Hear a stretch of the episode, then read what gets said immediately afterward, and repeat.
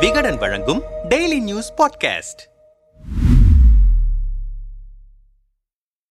அதிமுகவின் தலைமை பீடத்தை கைப்பற்றுவதற்கான தர்மயுத்தம் two point ஓ கிட்டத்தட்ட முடிவை நெருங்கியிருக்கிறது. கடந்த ஆண்டு ஜூலை பதினோராம் தேதி நடைபெற்ற அதிமுக பொதுக்குழுவுக்கு எதிராக பன்னீர் உள்ளிட்ட அனைத்து தரப்பின் மேல்முறையீட்டு மனுக்களையும் உச்சநீதிமன்றம் தள்ளுபடி செய்திருக்கிறது. இதனால் எடப்பாடி பழனிசாமி இடைக்கால பொதுச் செயலாளராக தேர்வு செய்யப்பட்ட அந்த பொதுக்குழு செல்லும் என்பதுடன் பன்னீர் உட்பட அவரின் ஆதரவாளர்கள் நீக்கப்பட்டதும் சரி என தீர்ப்பு வழங்கியிருக்கிறது உச்சநீதிமன்றம். இதனால் அதிமுகவின் அடிப்படை உறுப்பினராக கூட பன்னீர் தற்போது இல்லை. அதிமுகவுடனான அவரின் அரசியல் பயணம் கிட்டத்தட்ட முடிவுக்கு வந்துவிட்டதாகவே கருதப்படுகிறது. இந்த நிலையில் பன்னீர்செல்வத்தின் அடுத்த கட்ட நகர்வு குறித்து அதிமுக சீனியர் நிர்வாகிகள் சிலரிடம் பேசினோம். உச்சநீதிமன்றம் தீர்ப்பு குறித்து சீராய்வு மனு தாக்கல் செய்து மீண்டும் அதிமுகவில் இணைய ஓபிஎஸ் உடன் இருப்பவர்கள் அவருக்கு ஆலோசனைகளை வழங்கி வருகிறார்கள். கடைசி முயற்சியாக தேர்தல் ஆணையத்திடம் முட்டி மோதக்கூட வாய்ப்பிருக்கிறது. அதே நேரம் அதிமுகவில் ஒற்றை தலைமை விவகாரம் வெடிப்பதற்கு முன்பிருந்தே டிடிவி தினகரன் சசிகலாவுடன் ஓபிஎஸ் தொடர்பில் இருப்பதாக கூறப்பட்டது. அதை உறுதி செய்யும் விதமாக டிடிவி தினகரன் சசிகலாவை சந்திப்பேன் என்று செய்தியாளர்கள் சந்திப்பில் தெரிவித்திருக்கிறார் ஓபிஎஸ் வரும் நாடாளுமன்ற தேர்தலில்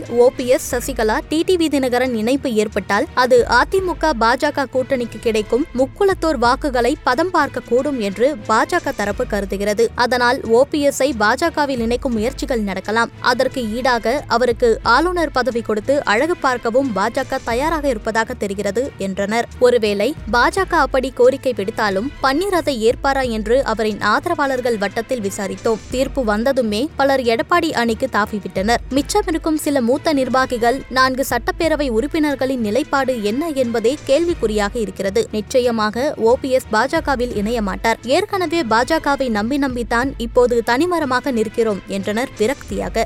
இது தொடர்பாக அரசியல் விமர்சகர் ரவீந்திரன் துரைசாமி நம்மிடம் சட்ட போராட்டம் நடத்துவதற்கு பன்னீர்செல்வம் தரப்புக்கு இன்னும் வாய்ப்பு இருக்கிறது. சீராய்வு மனு தாக்கல் செய்வது கூடுதல் அமர்வில் விசாரிக்க கோரி மீண்டும் முறையிடுவது இரட்டை இலை சின்னம் யாருக்கு என தேர்தல் ஆணையம் முடிவு செய்யும் வரை காத்திருப்பது என நிறைய வாய்ப்புகள் இருக்கின்றன. நிர்வாகிகள் பலர் பழனிசாமி பக்கம் இருந்தாலும் தலைமைத்துவத்துக்கு இருக்கும் வாக்குதானே முக்கியம். ஆனால் இபிஎஸ் ஓபிஎஸ் இருவரில் யாருக்கு மக்கள் செல்வாக்கு இருக்கிறது என்பதே முக்கியமான கேள்வி. ஓபிஎஸ் ஜெயலலிதாவால் அடையாளம் காட்டப்பட்டவர். முதல்வர் பதவியை ஜெயலலிதாவிடமே திருப்பிக் கொடுத்தவர். அவருக்கு கணிசமான வாக்கு வங்கியும் இருக்கிறது. ஓபிஎஸ் இல்லாமல் நாடாளுமன்ற தேர்தலை பழனிசாமி சந்தித்தால் அது அதிமுகவுக்கு பாதகத்தையே விளைவிக்கும். எனவே வரும் நாடாளுமன்ற தேர்தலுக்குள் இருவரையும் மீண்டும் இணைக்கும் முயற்சிகளை பாஜகவே முன்னெடுக்கக்கூடும். எனவே ஒற்றை தலைமை பிரச்சினை முடிந்துவிட்டதாக நாம் கருத முடியாது என்றார்.